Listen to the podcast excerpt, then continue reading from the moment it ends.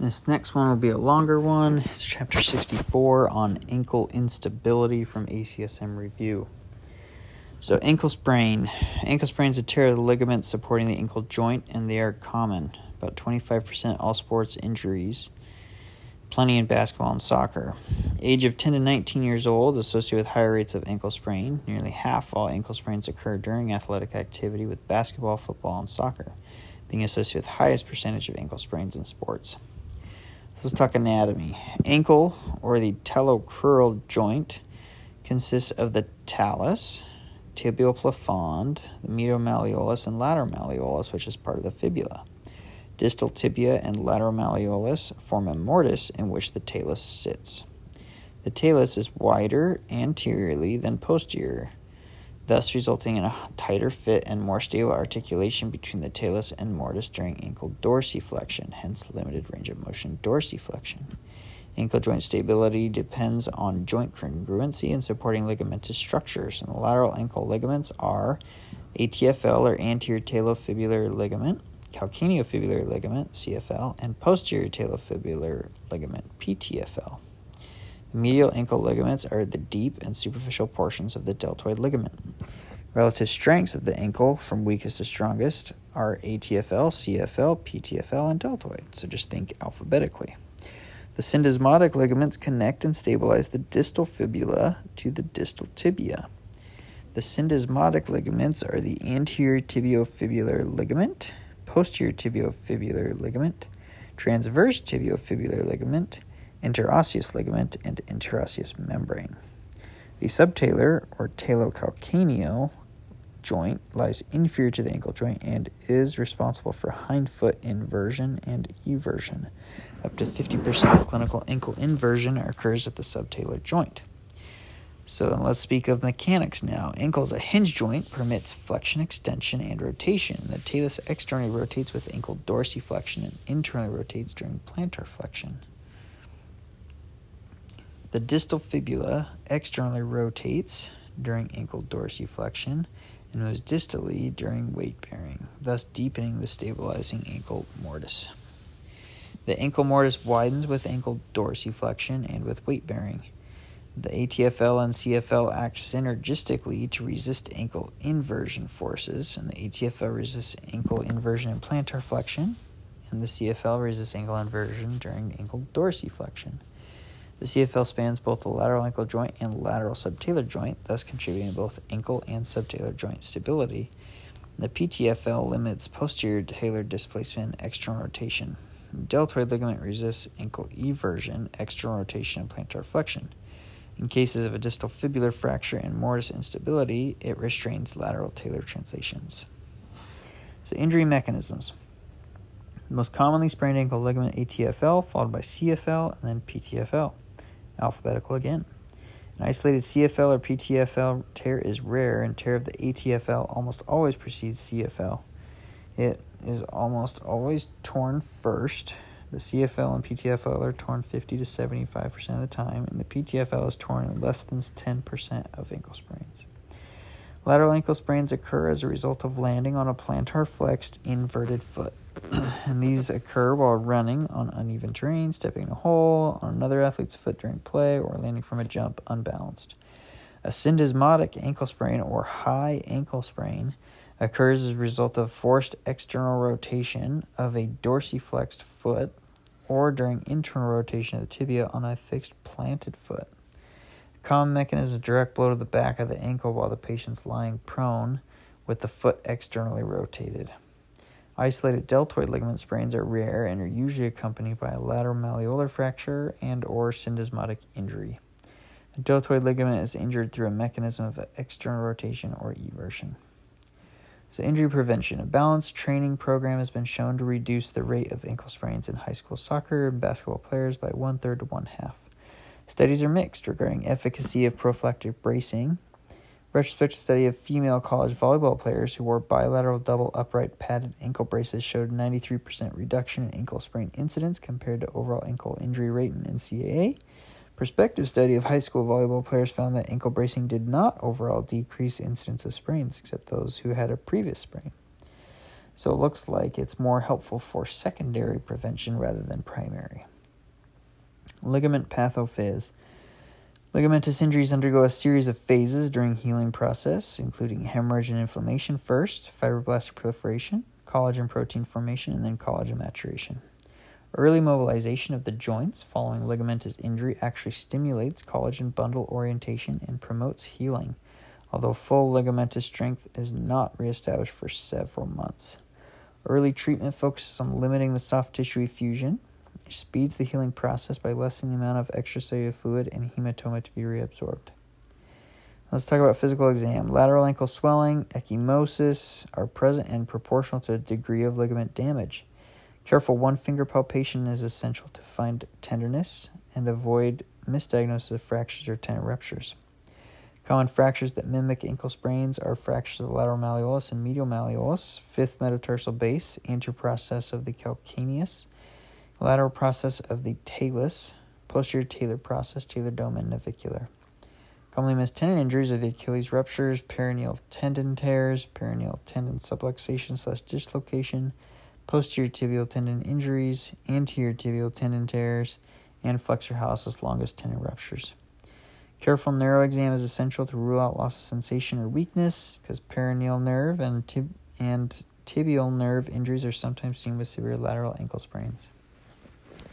So diagnostic tests. So first we got the anterior drawer test, which tests ATFL, and you stabilize the anterior tibia just above the ankle with one hand, grasp posterior heel with the other, and apply anterior directed force, therefore attempting to translate talus anteriorly. Should be performed on a relaxed leg with the knee bent and the ankle held in slight plantar flexion. Normal anterior translations less than 5 millimeters. Contralateral asymptomatic ankle should be tested for a baseline.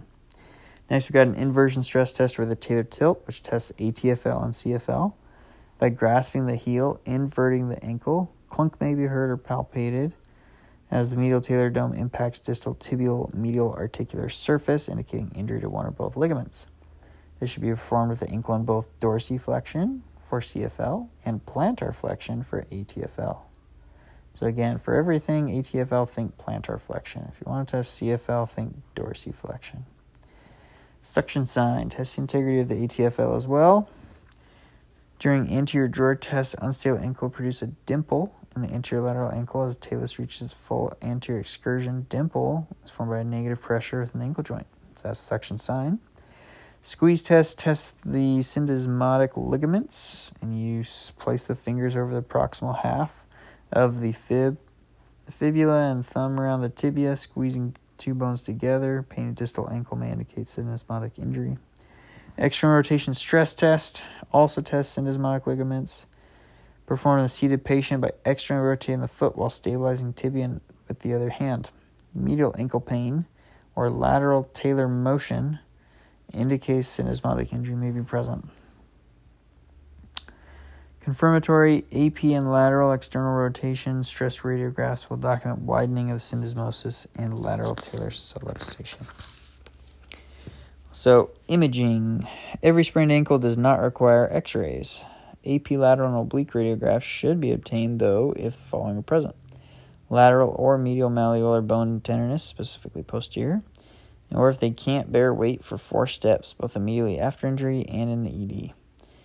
Ottawa ankle rules does not apply in the following settings. If they are less than 18 years of age, if they have multiple painful injuries, if they're pregnant, or diminished sensation due to a neurologic deficit.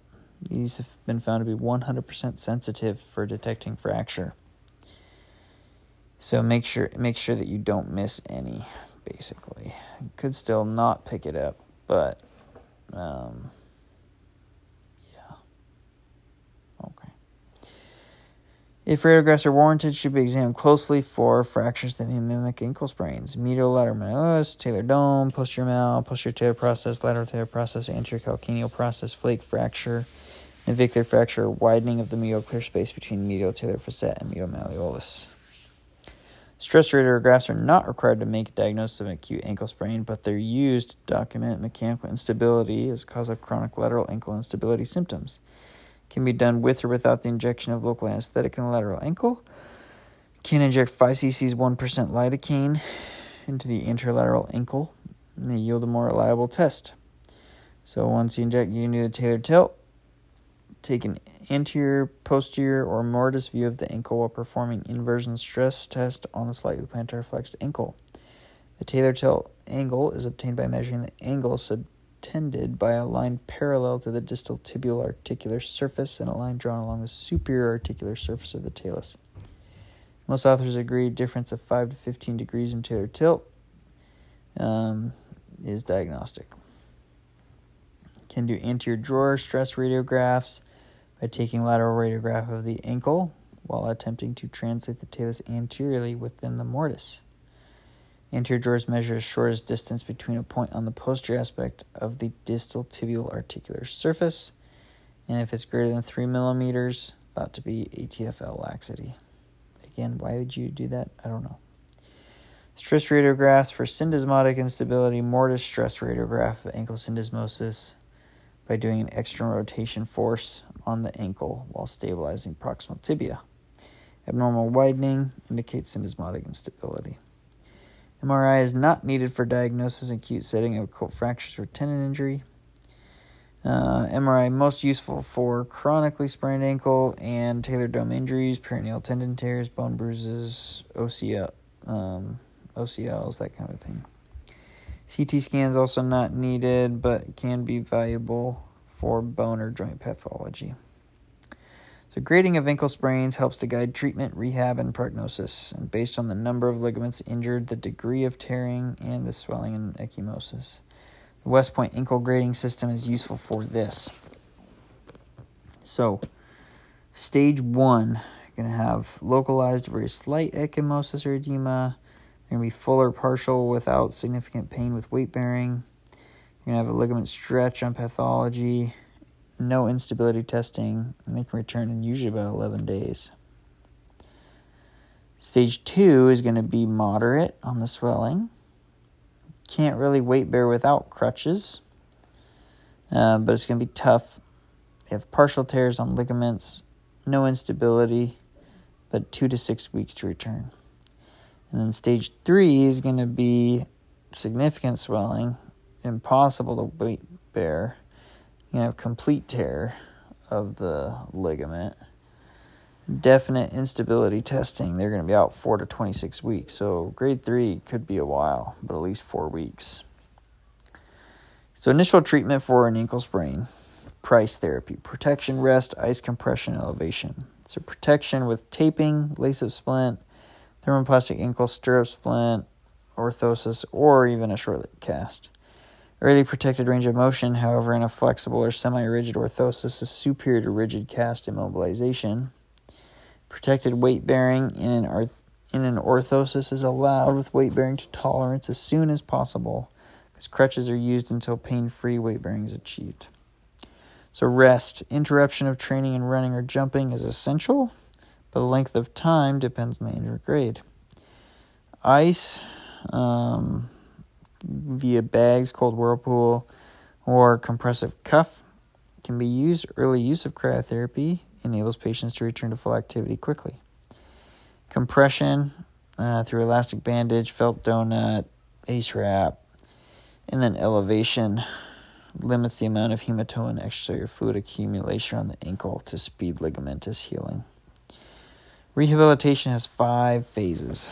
So first is the acute phase, which is PRICE therapy, limit effusion, pain, and further injury. Subacute is next. That's number 2. Focus on limiting pain, increasing pain-free range of motion, continue progression against re-injury, limiting loss of strength, isometrics, and modalities to decrease pain and effusion. Third is rehabilitative, which focuses on full pain-free range of motion with joint mobilization, stretching, strength, isotonic and isokinetic exercises, and proprioceptive training.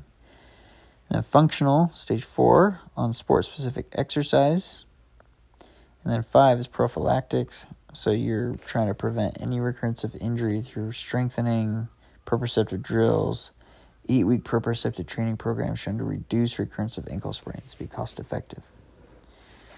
So let's talk about treatment of high ankle sprains or a syndesmotic ligament injury. So it's also going to have PRICE therapy, But if the mortise is not widened or fractured, protection in the form of short leg cast or brace for 4 weeks, followed by PT. If there's diastasis between the distal fib and tib on x-ray, operative stabilization is required with a syndesmotic screw placed through the distal fibula and tibia. Most of these need surgery if there's widening. If there's no widening, short leg cast.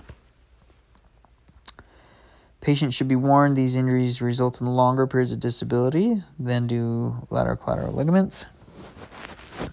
Heterotopic ossification of the distal syndesmosis has been reported in up to 25% of patients, though no correlation with ossification with functional outcome has been found. Non-surgical treatment results. Primary ligamentous repair has not been supported by studies comparing early surgery to functional treatment of ankle sprains. Prospective study of 146 patients with grade 3 who were randomized, operative and non-operative, found that the group treated with an ankle orthosis returned to work faster. No difference in joint laxity found 2 years after injury.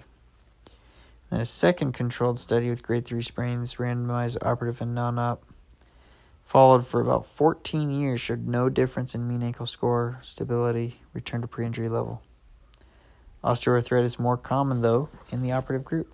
So try to do without surgery. Let's talk about chronic ankle pain and instability. So pain versus instability. For residual symptoms following ankle sprain, initial workup should center on whether the patient's chief complaint is pain or instability. This dictates further workup on the different sides of the diagnostic algorithm, which we'll go through later. Chronic ankle pain. In a retrospective study, 457 patients treated with immobilization or bracing. 72% reported residual symptoms at 6 to 18 months. Common causes of chronic ankle pain are occult fractures, tendon tears, nerve injury, or ankle soft tissue impingement. MRI or bone scan is an excellent screening test to rule out occult fractures and to guide further treatment. If either test reveals an abnormality, spot radiograph or CT is useful in further identifying the exact location of fracture. Occult or associated injuries to the tendons of the foot and ankle should also be considered. Physical exam is crucial in testing for tendon integrity, strength, or tendon swelling. MRI most useful to identify and confirm tendon injuries. Injury to the lateral ankle ligaments may produce scarring of the ATFL joint capsule, leading to the formation of meniscoid tissue in the anterolateral ankle. This inflamed tissue is pinched between the talus, fibula, and tibia, leading to a condition called anterolateral impingement. So again, injury prior to the lateral ankle ligaments can get scarring of the ATFL and the joint capsule, and it makes this meniscoid-type tissue in the anterolateral ankle. So scarring builds it up. That's then pinched between talus, fibula, and tibia, leads to anterolateral impingement. MRI has 78% accuracy for diagnosis of anterolateral soft tissue impingement. Distal fascicle of the antero-inferior tibiofibular ligament may abrade the anterolateral surface of the talus during ankle dorsiflexion during abnormal anterior translation of the talus. An anomalous or accessory peroneal tendon may also cause chronic posterolateral ankle pain, and it is confirmed by MRI. Nerve injury can result due to traction on the nerve during an inversion sprain. EMG, 2 weeks after the ankle sprains with grade 3, showed 86% injury of peroneal nerve injury incidence, though you should wait till 6 weeks anyway. Chronic ankle instability. If the primary problem is ankle instability, they will experience feelings of giving way on uneven ground, can't play cutting or jumping sports, loss of confidence in ankle support, braces, and history of multiple ankle sprains. This should be evaluated with stress radiographs. If they are positive for mechanical lateral ligamentous laxity, then surgery is indicated to reconstruct them. If stress radiographs disprove mechanical laxity of the lateral ankle ligaments, then they may have functional ankle instability rather than true. Functional is due to deficient neuromuscular control of the ankle, impaired proprioception, and peroneal weakness. In treatment, this should be directed toward restoring peroneal tendon strength, ankle motion, and proprioception with PT. Chronic recurrent lateral ankle instability is associated with chondral damage. Ankle arthroscopy showed moderate to severe cartilage damage in 41 patients. Retrospective study of 247 patients with ankle arthritis found 33 with ligamentous end-stage ankle OA. Other causes for ankle instability not demonstrated by stress radiographs include rotational instability of talus, subtalar instability, distal syndesmotic instability, and hindfoot varus malalignment. So again, going to our algorithm here, we're going to talk about instability, or if their main problem is pain. This is chronic ankle pain. So if it's instability, you are going to want to get stress views. If the stress tests are positive, then you're going to probably need surgical reconstruction of lateral ligaments. If the stress tests are negative, you're going to want to do treatment of the functional instability with dedicated PT for proprioception exercise and peroneal strengthening. Now, if your main problem is chronic ankle pain, then after x-rays, and as long as that looks fine, you're probably going to want to get MRI of the ankle. And that leads you down separate paths. So if MRI is positive for a occult fracture or non-union, you're going to want to probably get a CT to delineate that fracture, and then treatment depending on cast, surgery, or fragment incision. If that MRI is positive for a talar dome osteochondral lesion or osteochondral dissecans, you're going to want to either cast, ankle arthroscopy, or open treatment, but talk to ortho. If MRI is positive for a tendon tear, then you're going to maybe consider surgery or treatment of that tear if it's partial, complete. And then if the MRI is negative, probably going to want to try a diagnostic injection of local anesthetic and see if it's true joint pain or not. If that is negative, you're going to want to treat symptoms. If the pain is relieved, diagnostic ankle arthroscopy for occult OCD or soft tissue impingement should then be performed. So my guy should probably get an MRI. All right, so surgical treatment finally. Indications for surgery are multiple episodes of mechanical instability, difficulty walking on uneven ground, play cutting sports, lack of confidence, etc. Demonstration of mechanical instability on stress radiographs, failure of a full course of PT, emphasizing peroneal strengthening and proprioception, failure of bracing. Most procedures are designed to tighten or reconstruct ATFL and CFL. Ankle reconstructive procedures are described either as anatomic or non-anatomic procedures. Anatomic reconstructions attempt to tighten the lateral ligaments or transfer tendons into the exact anatomic locations of the ATFL and CFL. Non-anatomic reconstructions use tendon transfers to act as a tenodesis on the lateral side of the ankle, though they do not attempt to place transfer tendons to the exact anatomic origins of the ATFL or CFL. Most surgeons agree anatomic reconstructions are preferable. Retrospective study comparing anatomic to non-anatomic ligament reconstruction showed superior results in the anatomic reconstruction group. The Brostrom procedure is an anatomic reconstruction in which the ATFL and CFL are divided and imbricated. Some authors advance the shortened ligaments into the distal fibula, and this is sometimes referred to or modified by advancing the extensor retinaculum proximally to further tighten lateral aspects of the ankle and subtalar joints. Tendon transfers most commonly use one half of peroneus brevis tendon. It's divided approximately about 15 centimeters proximal to its insertion in the base of the fifth metatarsal. The transferred peroneus brevis tendon then passed through holes in the talar neck, distal fibula, and lateral calcaneus in order to reconstruct the lateral ligamentous structures. In lieu of drill holes, transferred tendon may be sutured directly to bone using suture anchors, and due to concern of potentially weakening ankle eversion strength following harvest, Coughlin et al. Have successfully used gracilis autograft. Tendon allograft may also be used in lieu of autograft. Postoperatively, following lateral ankle ligamentous reconstructive procedures, most post-op regimens immobilize it in a cast for 4 weeks, with an orthosis for another 4 weeks. PT started at 6 to 8 weeks, emphasis on peroneal strengthening and proprioceptive training. Return to sports is about 3 months after surgery. That is the end of this wonderful chapter.